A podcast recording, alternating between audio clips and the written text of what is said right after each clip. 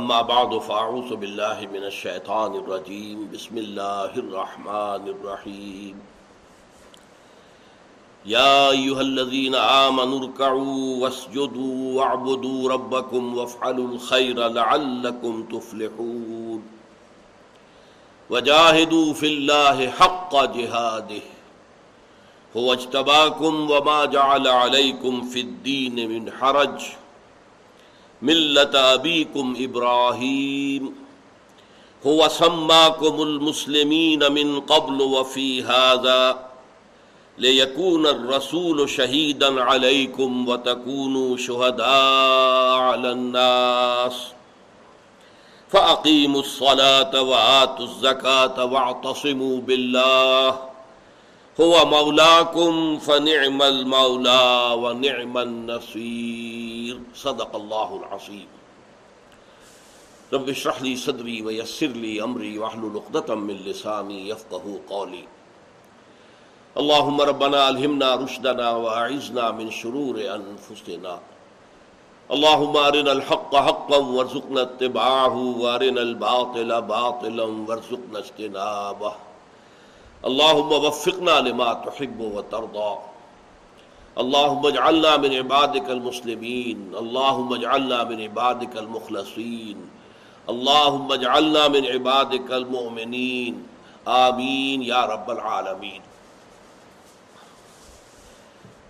سورہ حج کے آخری رکوع کے ضمن میں جو چند باتیں بار بار سامنے آئی ہیں پھر گنتی کر لیجئے کہ جیسا کہ عام قرآن مجید کا انداز ہے، اکثر و بیشتر صورتیں جو ہیں ان کی ابتدائی اور آخری آیات بہت جامع ہوتی ہیں۔ سورہ حج کا آخری رکوع قرآن مجید کے جامع ترین مقامات میں سے ہے۔ اس کا موضوع ہے قرآن کی دعوت، قرآن کیا چاہتا ہے، کس بات کی طرف بلاتا ہے، کس بات کی دعوت دیتا ہے۔ کل چھ آیات ہیں لیکن ان کو تقسیم کیا گیا ہے، چار آیات میں قرآن کی دعوت عمومی ہے، ہر فرد نوع بشر، آدم کی اولاد کا ہر انسان، ہر بیٹا ہر بیٹی اس کا مخاطب ہے۔ وہ دعوت ایمان ہے، مانو اللہ کو، اس کی توحید کو، اس کی صفات کمال کو، مانو مرنے کے بعد جی اٹھنے کو، حساب کتاب کو، جزا و سزا کو، جنت اور دوزخ کو، مانو انبیاء کو، رسولوں کو، کتابوں کو، فرشتوں کو۔ یہ ماننے کی دعوت ہے، دعوت ایمان ہے، عمل کی دعوت نہیں ہے عام لوگوں کو، اس لیے کہ ظاہر بات ہے کہ جب وہ مانتے ہی نہیں اللہ کو یا رسول کو صلی اللہ علیہ وسلم تو ان سے یہ کہنا کہ نماز پڑھو بے معنی بات ہے۔ آخری دو آیات جن میں سے پہلی آیت پر گفتگو ہماری پچھلی نشست میں کچھ ہو چکی ہے، یہ ہے دعوت خصوصی جس کے مخاطب ہیں اہل ایمان، جو مان لے، جو دعویٰ کرے ہم مانتے ہیں اللہ کو، اس کی توحید کو، اس کی صفات کمال کو، ہم مانتے ہیں بعث بعد الموت کو، حساب کتاب کو، جنت اور دوزخ کو، ہم مانتے ہیں عالم آخرہ کو، ہم مانتے ہیں فرشتوں کو، وحی کو اور رسولوں کو، نبیوں کو، کتابوں کو، جو اس کا دعویٰ کرے وہ مخاطب ہے۔ تو گویا کہ ان دو آیات میں میں اور آپ براہ راست مخاطب ہیں، لہذا یہاں پر فعل امر آ رہا ہے بار بار، یا ایھا الذین آمنو، اے ایمان کے دعوے دارو، ارکعوا، جھکو اللہ کے سامنے، واسجدوا، اور سجدہ کرو، واعبدوا ربکم، اور اپنے رب کی بندگی اور پرستش کرو، وافعلوا الخیر، اور اچھے اور نیک کام کرو، لعلکم تفلحون، تاکہ تم فلاح پاؤ۔ میں عرض کر چکا ہوں آپ سے کہ پہلی بات تو یہ کہ یہ ترجمہ جو ہم کرتے ہیں تاکہ تم فلاح پاؤ، یہ بھی اصل میں ایک طرح سے رعایتی ترجمہ ہے۔ اصل ترجمہ لعل کا بنتا ہے شاید کہ تم نجات پا جاؤ، شاید کہ تمہیں فلاح حاصل ہو جائے، لعل، لعلہ شاید کے لیے آتا ہے، لیکن جیسے شاہانہ انداز کلام ہوتا ہے، میں نے آپ کو بتایا تھا کہ اگر کوئی شہنشاہ کسی اپنے بڑے جرنیل کو، سپہ سالار کو کسی مہم پر بھیجے اور یہ کہے کہ اگر تم اس مہم میں کامیاب ہو کر آ گئے تو شاید کہ ہم تم فلاں بڑے صوبے کا ہم تمہیں گورنر لگا دیں گے، تو یہ شاید جو ہے یہ بادشاہ کی طرف سے وعدے کے معنی میں ہے، پھر اب وہ بادشاہ اس وعدے سے پیچھے ہٹ نہیں سکتا۔ تو اللہ تعالیٰ کا یہ کلام شاہانہ جو ہے یہاں وعدے کا مفہوم ہوگا کہ اگر تم یہ کرو گے تو پھر وعدہ ہے فلاح کا، کامیابی کا۔ البتہ دوسرا نقطہ جو بیان ہو چکا وہ یہ ہے کہ اس سے جو پہلا بات اخذ ہو رہی ہے وہ یہ ہے کہ محض دعویٰ ایمان پر فلاح نہیں ہے، فلاح کا کوئی وعدہ نہیں محض دعویٰ ایمان پر۔ اگر محض دعویٰ ایمان پر فلاح کا وعدہ ہو جائے تو یہ سب بے معنی بات ہو جائے گی، ارکعوا واسجدوا واعبدوا ربکم وافعلوا الخیر۔ اس میں نفی ہو جانی چاہیے۔ ہمارے جو عوام ہیں ان کا ایک تصور یہ ہے کہ جب ہم مسلمان ہیں، حضور کے امتی ہیں، تو لامحالہ ہماری تو نجات ہو ہی جائے گی۔ اول تو یہ کہ حضور ہماری شفاعت فرما دیں گے، اور اگر خدا نہ خواستہ کوئی ہوا بھی تو جیسے یہودیوں کا عقیدہ تھا کہ ہم تو رہیں گے تو جہنم میں چند دن یا چند گھنٹے، لن تمسنا النار الا ایاما معدودات، اس لیے کہ ہم ایمان والے ہیں۔ یہ سارے خیالات کی نفی ہو جاتی ہے۔ یہاں فرمایا جا رہا ہے یہ کرو یہ کرو یہ کرو اور یہ کرو تاکہ تم فلاح پاؤ۔ تو فلاح گویا کہ منحصر ہے ان تمام چیزوں کے کرنے پر۔ محض دعویٰ ایمان، زبان سے کہہ دینا آمنت باللہ و ملائکتہ و کتبہ و رسلہ و الیوم الاخر و القدر خیرہ و شرہ من اللہ تعالی و البعث بعد الموت، محض اس سے آپ نجات کے حقدار نہیں بن سکتے۔ اس کے بعد ہم غور کرتے ہیں رکوع اور سجود، اس کے دو پہلو ہیں۔ جھکاؤ، اللہ کو مانا ہے اپنا رب تو اب اس کے سامنے جھک جاؤ۔ جھکنے کی تین شکلیں ہمیں بتائی گئی ہیں، ایک کا یہاں ذکر نہیں ہے، دو کا ذکر ہے۔ پہلا جھکنے کی شکل کیا ہے کہ اللہ کے حضور میں کھڑے ہو تو دست بستہ، ہاتھ بندھے ہوئے ہو اور ذرا جھکاؤ ہو، نگاہیں نیچی ہوں، سینہ تان کے نہیں کھڑے ہونا ہے۔ تو گویا کہ نماز کا جو پہلا رکن ہے قیام، اس میں بھی قنوت کا معاملہ ہے، اس میں بھی گویا کہ ایک کھڑا ہونا ہے فرما بردارانہ انداز میں، مؤدب انداز میں، اس میں ایک جھکاؤ ہوگا۔ پھر اس سے آگے بڑھ کر جھکاؤ وہ رکوع کے اندر ہے، پھر اس سے بھی آگے بڑھ کر جھکاؤ کی انتہا کیا ہے؟ سجدہ ہے۔ تو یہ تینوں شکلیں درجہ بدرجہ ان کو اس اعتبار سے بھی غور کیجئے کہ اصل میں ایمان باللہ کا پہلا تقاضا یہی ہے کہ انسان اللہ کے سامنے جھک جائے۔ شعر تو ذرا دوسری قسم کا ہے، لیکن یہ کہ اس کی بھی ایک مشابہت اس میں آتی ہے کہ عرش کی یہ بلندیاں فرش کی پستیوں سے ہیں، ان کا غرور دیکھ کر ہو گئے خاکسار ہم۔ تو اللہ تعالیٰ، ویسے یہ کہ لفظ غرور اس میں اچھا نہیں ہے شعر کا، اگرچہ تکبر کا لفظ تو اللہ تعالیٰ اپنے لیے استعمال کرتا ہے، المتکبر۔ تو اللہ کی کبریائی کا ذرا بھی اندازہ ہو جائے گا تو انسان جھکے گا، اور جھکنے کے اندر یہ تینوں مرحلے جو ہیں شامل ہو جائیں گے۔ دوسری بات اس میں سمجھنے کی یہ ہے کہ ایک ہے صرف جسمانی جھکاؤ، ایک ہے حقیقی جھکاؤ۔ حقیقی جھکاؤ کا کیا مطلب ہوگا؟ اپنی پورے وجود کے ساتھ اللہ کے سامنے جھک جائے، یہ نہ ہو کہ میں تو جھک گیا اور میری مانوی شخصیت جو ہے اس کی اس کی گردن اکڑی ہوئی ہے، وہ کھڑا ہوا ہے اور وہ جھکنے کو تیار نہیں۔ ہمیں سے ہر شخص کا ایک یہ ظاہری جسم، ایک اندر کی ہماری خودی ہے، خودی، یہ خودی بھی اللہ کے سامنے جھک جائے۔ دراصل علامہ اقبال نے جو اپنی کتاب اسرار خودی پھر رموز بے خودی، یہ دو الفاظ جو ہے کیوں ہیں؟ پہلی بات خودی ہے، انسان کے اندر اتنی خود اعتمادی ہو کہ وہ اپنے پورے وجود کے اوپر حاکم ہو، یہ نہ ہو کہ وہ چاہتا کچھ اور ہے اور وجود اس سے کچھ اور کرا رہا ہے، نفس کے تابع ہے۔ وہ چلنا چاہتا ہے کسی اور طرف، نفس کہتا نہیں ادھر چلو، اور وہ چل پڑتا ہے۔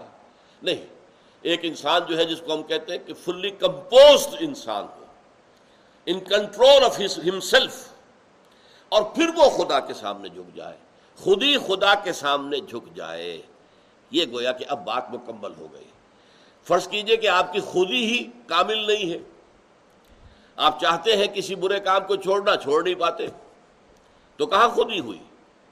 اس کا تو مطلب یہ ہے کہ آپ کو اپنے اوپر کنٹرول نہیں ہے۔ کتنے لوگوں کو آپ نے دیکھا ہوگا کہتے ہیں جی بہت مرتبہ کوشش کی ہے سگریٹ چھوڑنے کی، اور اتنے اتنے دن اتنے اتنے مہینے بھی چھوڑے رکھی ہے، پھر جو ہے ہماری عادت جو ہے پھر عاد آتی ہے، لوٹ کر آ جاتی ہے۔ اس کا مطلب یہ کہ اپنے وجود پر کنٹرول نہیں ہے۔ تو اپنے وجود پر کنٹرول نہیں تو اللہ سے پھر عہد جو کر رہے ہو ایاک نعبد و ایاک نستعین، بےمانی ہے۔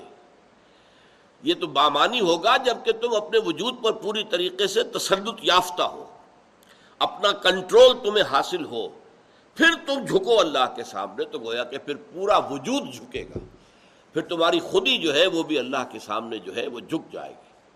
تو یہ ہے رموز بے خودی، بے خودی اپنی خودی کو اللہ تعالیٰ کے قدموں میں ڈال دینا. اب اس کو اس اعتبار سے بھی غور کیجئے کہ یہ اصل میں ارکان اسلام جو ہیں ان میں پہلا رکن تو آپ کو معلوم ہے کلمہ شہادت ہے، وہ تو آ گیا یا ایھا الذین آمنو سے خطاب ہو رہا ہے. کلمہ شہادت تو انہوں نے ادا کیا ہے لا محالہ، تب وہ یا ایھا الذین آمنو کے زمرے میں شامل ہوئے. اس کے بعد پہلا رکن جو ہے رکن اعظم یا رکن رکین وہ نماز ہے، جس کے بارے میں کہا گیا ہے کہ روز محشر کے جان گداز بوت اولی پرسش نماز بوت. پہلا حساب کتاب نماز کا ہونا ہے قیامت کے دن، اور نماز کو کہا گیا کہ یہ الصلاۃ عماد الدین، یہ تو دین کا اصل ستون یہ ہے. لہذا اس نماز کے یہ دو ارکان جو ہیں رکوع اور سجود ان کی طرف حوالہ کر کے حوالہ دے کر گویا کہ یہاں مراد نماز ہے.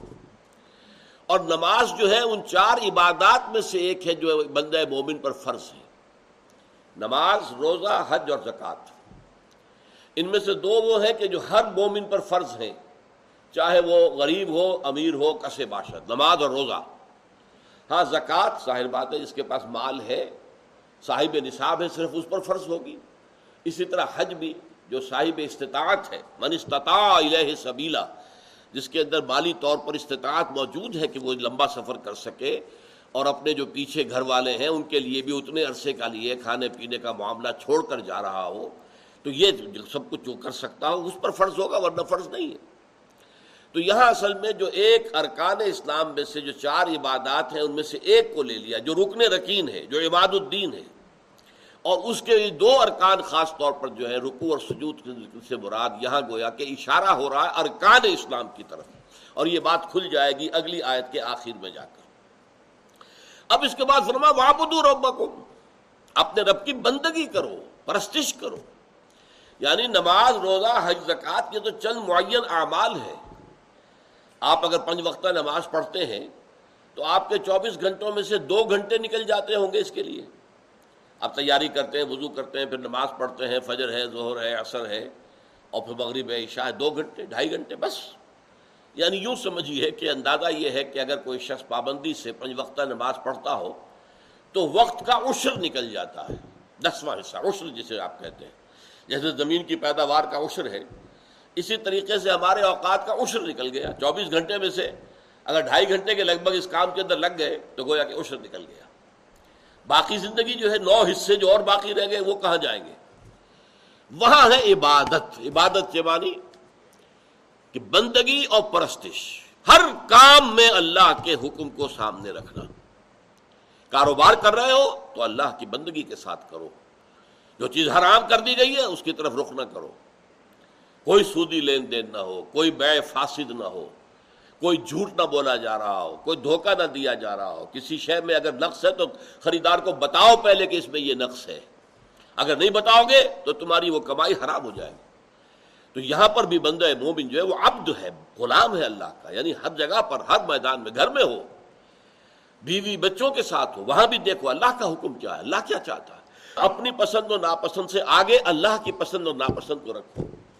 جیسے کہ حدیث میں آتا ہے من احب للہ واعطا للہ ومنع للہ فقد استقبل الایمان، جس نے کسی سے محبت کی تو اللہ کے لیے کی، اور کسی سے کوئی دشمنی اور بغض رکھا تو اللہ کے لیے رکھا، اپنے ذاتی نفسانیت کی بنیاد پر. اس نے میرے ساتھ یہ کیا تھا اس لیے میں دشمن نہیں، بھئی یہ اللہ کا دشمن ہے، اللہ کے دین کا مخالف ہے اس لیے میں اس کا دشمن ہوں، میری کوئی ذاتی دشمنی اس سے نہیں ہے.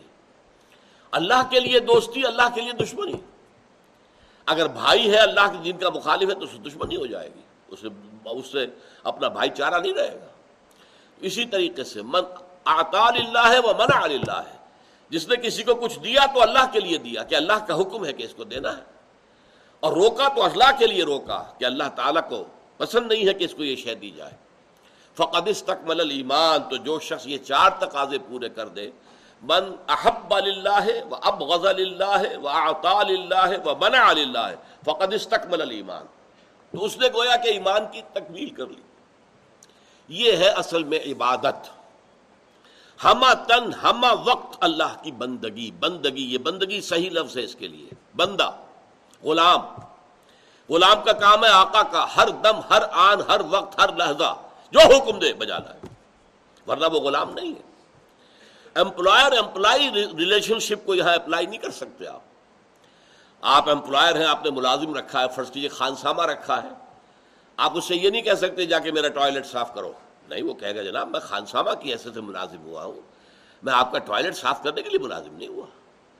یا یہ کہ ایک شخص ہے کام کر رہا ہے، آٹھ گھنٹے اس نے پورے کر دیے ہیں، اب آپ کہیں ابھی اور کام کرو. میں میں تو نہیں کروں گا جناب، میں بس آٹھ گھنٹے کی میری آپ سے طے تھی بات، میں نے کر دی. تو وہ تو ایک ٹائم کے لیے، لیکن اب جو ہوتا ہے غلام وہ تو ہمہ وقت ہمہ تن ہمہ وجود. پھر یہ کہ ایک ہے اطاعت، پوری زندگی میں اطاعت، ایک اس اطاعت کا جذبہ کیا ہے، جبر کے ساتھ ہو رہی ہے، اکراہ کے ساتھ ہو رہی ہے، ناپسندیدگی کے ساتھ ہو رہی ہے. دل میں آدمی گالیاں دے رہا ہے اپنے آقا کو، حکم مان رہا ہے، دل میں اپنے گالیاں دے رہا ہے. یہ بندگی تو ہوئی، یہ عبادت نہیں ہے. عبادت وہ ہوتی ہے جبکہ یہ اطاعت کی جائے ہمہ تن اللہ تعالیٰ کی محبت کے جذبے سے سرشار ہو کر. اسی لیے ابن تیمیہ رحمۃ اللہ علیہ اور حافظ ابن قیم رحمۃ اللہ علیہ نے ان دو چیزوں کو لازم قرار دیا ہے.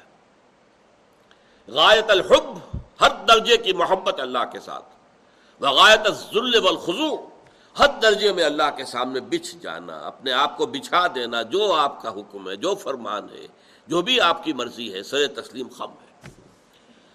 اب اس کے بعد آ رہا ہے چوتھا لفظ وفعل الخیر. اب یہ وفعل الخیر کیا ہوگا؟ پھر جب ارکان اسلام بھی آ گئے، جس میں سے نماز کا ذکر کر دیا گیا، جب پوری زندگی میں اللہ کی اطاعت بھی آ گئی، اب کون سا خیر باقی رہ گیا؟ یہ بڑا غور طلب مسئلہ ہے. دیکھیے یہاں اب غور طلب معاملہ کیا ہے کہ یہاں فعل خیر سے مراد ہے خدمت خلق میں اضافی خرچ کرنا.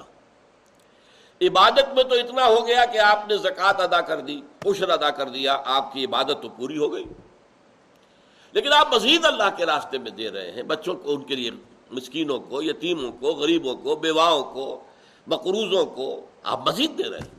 جیسا کہ دوسرا درس جو ہمارا تھا اس میں میں نے وہ اس حدیث کا حوالہ دیا تھا کہ حضور نے فرمایا کہ یہ نہ سمجھو کہ زکوٰۃ اور عشر دے کر تم فارغ ہو گئے. ان فی المال لحقا سوى الزکوٰۃ، زکوٰۃ کے علاوہ بھی مال میں حق ہے اللہ کا اور غرباء کا اور مساکین کا. یہ نہ سمجھو کہ زکوٰۃ دے دی تو بس پھر بات پوری ہو گئی. نہیں، ان فی المال لحقا سوى الزکوٰۃ. پھر آپ نے وہ آیت پڑھی، آئے بر، لیس البر ان تولوا وجوہکم قبل المشرق والمغرب ولکن البر من آمن باللہ والیوم الاخر والملائکۃ والکتاب والنبیین وآتی المال علی حبہ ذوی القربى والیتامی والمساکین وابن السبیل والسائلین وفی الرقاب وَأَقَامَ الصَّلَاةَ وَآتَى الزَّكَاةَ. زکوٰۃ تو یہاں علیحدہ ہے، اور اس سے پہلے آتى المال علی حبہ ذوی القربى والیتامی والمساکین وابن السبیل والسائلین وفی الرقاب، یہ اضافی ہے. اور اس اضافی کی آخری انتہا کیا ہے نوٹ کر لیجئے، آخری انتہا. لیکن چونکہ یہ حکم نہیں ہے، یہ عبدیت سے اگلا مقام ہے، خدمت خلق کا مقام ہے، عبدیت سے آگے کی منزل کی بات ہو رہی ہے. یہ نفلی معاملہ ہے، اور اس کی آخری منزل کیا ہے؟ یسألونک ماذا ينفقون قل العفو. اے نبی، اتنا زور دیا جا رہا ہے قرآن پر، خرچ کرو خرچ کرو خرچ کرو، کتنا کس حد تک خرچ کریں؟ قل العفو. اے نبی ان سے کہ جو تمہاری ضرورت سے زائد ہو. اچھا، ضرورت کا تم فیصلہ خود کرو گے. اگر آپ میں ایمان بالآخرت بڑھتا چلا جائے گا تو آپ اس دنیا کی ضرورتیں کم کرتے چلے جائیں گے، تاکہ زیادہ سے زیادہ سیونگ نکال کر آخرت کے بینک میں جمع کرا لیں. دیکھیے آپ دیکھتے نا اشتہارات آتے ہیں، سیو کرو سیو کرو سیو کرو، سیونگ بینک کے اندر پیسے ڈالو، یہ یہ جو ہے ڈاک خانے کی سیونگ اسکیم ہے، فلاں سیونگ اسکیم ہے. کس لیے؟ کہ تم اس وہاں جمع کرو گے، سود تمہیں ملے گا، اور پھر تمہاری رقم بڑھتی جائے گی. اس کے آپ اس کو ایک لاکھ سے ضرب دیجیے. آج تم اللہ کے لیے جو خرچ کرو گے یا غرباء و مساکین پر جو خرچ کرو گے، وہ گویا کہ اللہ کے بینک میں تم نے اپنی سیونگ جمع کرا دی، اور وہاں کم سے کم تو سات سو گنا ہے جو ملنا ہے. یہ سورہ بقرہ میں جو تمثیل کی گئی ہے کہ ایک دانے سے ایک بیج سے ایک پودا نکلتا ہے، اس پودے کے اندر سات سٹے ہوتے ہیں، ان سات سٹوں میں ایک ایک کے اندر سو سو دانے ہیں، فی کل سنبلۃ مئۃ حبۃ، تو سات سٹے اور ہر ایک میں سو دانے تو سات سو گنا ہو گئے. واللہ یضاعف لمن یشاء، جس کے لیے چاہے گا اور اس سے بھی دگنا چوگنا کرے گا. تو جس کو اتنا ملتا ہو انٹرسٹ، اتنا سود ملتا ہو، اتنا نفع ملتا ہو، تو وہ کیوں نہ خرچ کرے گا؟ پھر وہ اپنا پیٹ کاٹے گا، یہاں کی ضروریات کم کرے گا تاکہ زیادہ سے زیادہ اللہ کے اپنے بینک کے اندر پہنچ کر سکے. البتہ اس خدمت خلق کے بارے میں یہ جان لیجئے، اس کے تین تصورات ہیں. ایک تو ہے بیسل یا بیسک، اور جو چیز کے مشترک ہے تمام ادیان میں، تمام مذاہب میں، پوری نوع انسانی میں. وہ تصور کیا ہے؟ بھوکے کو کھانا کھلاؤ، اس کے پیٹ میں آگ لگی ہوئی ہے بھوک کی، اسے بجھا لو. پیاسوں کے لیے پانی کا کہیں سبیل لگا دو، پیاؤ کہتے تھے ہندو، پیاؤ ہم سبیل کہتے ہیں، تاکہ مسافر گزرتا ہوا یہاں سے پانی پی لے. اللہ توفیق دے تو وہاں کولر لگا دے تاکہ ٹھنڈا پانی پی لے. یتیموں کے لیے یتیم خانے بناؤ، یتیم کی سرپرستی کرو، بیواؤں کی سرپرستی کرو، محتاجوں کی مدد کرو، مقروض کی مدد کرو، وغیرہ وغیرہ. اور جو بیمار ہیں ان کے معالجے کا، دوائی دارو کا بندوبست کرو. یہ خدمت خلق کا تصور جو ہے یہ یونیورسل ہے، پاپولر ہے، پوری دنیا میں ہے، پوری نوع انسانی میں. یہ کسی کے لیے ایکسکلوسیو نہیں. لیکن اس سے اگلا خدمت خلق کا تصور جو ہے اس کا تعلق ایمان سے ہے. اگر تمہیں یقین ہے کہ اصل زندگی آخرت کی زندگی ہے، اور اگر یہاں پر سیدھے راستے پر نہ چلے تو ہمیشہ ہمیش کے لیے جہنم میں جھوکے جانا ہے، اگر یقین ہے تو سب سے بڑی خدمت خلق یہ ہے کہ لوگوں کو جہنم کی آگ سے بچاؤ. تم نے اس کے پیٹ میں جو بھوک کی آگ لگی ہوئی ہے وہ بجھا دی، اور وہ سموچا جہنم کے اندر جانے والا ہے، اس کی تمہیں فکر ہی نہیں، پرواہی نہیں. تو تم سے بڑا تو پھر سنگ دل اور کوئی نہیں ہے، بشرطے کہ یہ تم پر منکشف ہو چکا ہو. اس کا تعلق ایمان کے ساتھ. اب یہ دیکھیے کہ حضور کی زندگی جب تک کہ وحی کا آغاز نہیں ہوا، آپ کی سیرت میں وہ پہلا خدمت خلق کا تصور جو پورا موجود تھا، بیواؤں، یتیموں کی خبر گیری اور غریبوں کو کھانا کھلانا، یہ سب کی جو ہے آپ کی زندگی کے اندر وہ بدرجہ کمال وہ وہ جو خدمت خلق موجود تھی. لیکن جیسے ہی وحی کا آغاز ہو گیا اور حکم آ گیا، اے نبی کھڑے ہو جاؤ، قم فانذر، خبردار کرو لوگوں کو کہ جہنم کی آگ جو ہے وہ تمہارا انتظار کر رہی ہے. اگر سیدھے نہیں ہوگے، اگر توحید کے راستے پر نہیں آؤ گے، اسلام اور ایمان کے راستے پر نہیں آؤ گے تو جہنم میں جاؤ گے. اس کے بعد آپ کی پوری زندگی اس خدمت خلق میں بسر ہوئی. یہی خدمت خلق ہے جو اس کے بعد اولیاء اللہ صوفیہ نے کی ہے. یہ کہاں آ کے بیٹھ گئے تھے؟ معین الدین اجمیری رحمۃ اللہ علیہ اجمیر میں، جو کہ راجپوتوں کی قوت کا گڑھ تھا، رائے پتھورا اس کا صدر مقام، پرتھوی راج کا، وہاں جا کے بیٹھ گیا اللہ کا بندہ. نوے ہزار انسان ان کے ہاتھ پر ایمان لایا. ذرا غور کیجیے. تو یہ خدمت خلق کی بہت اونچی منزل ہے، جس کے لیے قرآن میں الفاظ قو انفسکم واہلیکم نارا، بچاؤ اپنے آپ کو بھی، اپنے اہل و عیال کو بھی آگ سے. وانذر عشیرتک الاقربین، اپنے قریبی رشتہ داروں کو خبردار کرو. تو یہ جو معاملہ ہے یہ خدمت خلق کی وہ بلند تر منزل ہے جس کا تعلق ایمان کے ساتھ ہے. ایک اور تصور جو ہے خدمت خلق کا وہ بہت اہم ہے، اور وہ یہ ہے کہ نظام اگر انسان کا جو ہے نظام زندگی وہ غلط ہے، تقسیم دولت جو ہے وہ غلط بنیاد پر ہو رہی ہے، وہاں عوام کو حق نہیں پہنچ رہا، سارا اوپر کا ایک طبقہ ہے، کیلا یقول دولتم بین الاغنیاء منکم، سرمایہ داروں کا ایک طبقہ ہے، دولت انہی کے درمیان گردش کر رہی ہے. ایک کروڑ پتی کی بیٹی لاکھوں کا جہیز لے کر دوسرے کروڑ پتی کے بیٹے کے ہاں پہنچ گئی. سرمایہ ادھر سے ادھر تو گیا، لیکن ایک کروڑ پتی کے ہاں سے جا کر نکل کر دوسرے کروڑ پتی کے ہاں جا کے ڈپازٹ ہو گیا. یہ صورتحال جو ہے یہ غلط ہے. اب اس صورت میں جو بھوکے ہیں، ننگے ہیں، آپ نے ذرا بڑی محنت کی، سر ان کو بھوکوں کو کچھ کھلا دیا، کوئی ان کے لیے لنگر کھول دیا، کوئی یہ کر دیا، ٹھیک ہے یہ بھی اچھے کام ہیں. اصل یہ اس نظام کو بدلو. اگر ایک چکی جس سے آٹا آپ پیس رہے ہیں، ایک تو چکی ہے جس میں چاروں طرف آٹا گر رہا ہے، چاروں طرف نکل رہا ہے، چاروں طرف آٹے کا ڈھیر بن رہا ہے. ایک چکی ایسی ہے جو پیستی ہے لیکن ایک طرف آٹا ڈال رہی دوسری طرف ڈالتی نہیں. ایک طرف ہیبز ہے ایک طرف ہیب ناٹس ہے. تو جب تک اس چکی کو درست نہیں کرو گے، یہ چکی ہے جو غربت پیدا کر رہی ہے، یہ غلط نظام ہے جو غربت کو پیدا کر رہا ہے، پروموٹ کر رہا ہے، بڑھا رہا ہے، چڑھا رہا ہے. لہذا اس نظام کو بدلنا، نظام عدل و قسط کو نافذ کرنا، یہ ہے اصل میں خدمت خلق کی سب سے اونچی منزل اس دنیاوی اعتبار سے. اگرچہ اصل سب سے اونچی منزل جو ہے اخروی اعتبار سے وہ تو یہ ہے کہ لوگوں کو صحیح راستے کی طرف بلایا جائے. اسی لیے دیکھیے بہت خوبصورت شعر تھا، میں نے پچھلی مرتبہ بھی آپ کو سنایا تھا لیکن آج وہ آپ کے سامنے واضح ہو کر آیا کہ طریقت بجز خدمت خلق نیست، بتسبیح و سجادہ و دلق نیست. ایک تو یہ کہ صوفیوں کا، مولویوں کا جو خاص ہوتے تھے فقیر اللہ کے نام پر کام کرنے والے، وہ ایک خاص تصویر گدڑی پہن لیتے تھے، کندھے کے اوپر جو ہے ایک سجادہ، ایک ایک جانماز ڈالی ہوئی ہے، ہاتھ میں تسبیح ہے. تو شاعر کہہ رہا ہے کہ ان تین چیزوں سے طریقت نہیں بنتی. طریقت تو ہے لوگوں کی خدمت، اور خدمت سے مراد کیا؟ خدمت سے مراد وہ بھی ہوتی تھی جہاں پر بھی بیٹھے ہوتے تھے اللہ کے بندے. ایسا وقت بھی آتا تھا کہ ان کے اپنے پاس کھانے کو کچھ نہیں ہوتا تھا تو کسی اور کو کیا کھلائیں گے. بابا فرید شکر گنج رحمت اللہ علیہ، پاک پٹن والے، ان پر وہ وقت بھی تھا ابتدا میں کہ سوائے پانی میں تھوڑا سا نمک ڈال کر اس سے روٹی کھا لینا، اس کے سوا کچھ نہیں تھا. پھر آپ کی طرف لوگوں کا رجوع ہوا، جسے پھر فتوحات کہتے ہیں تصوف کی اصطلاح میں، پھر فتوحات ہیں.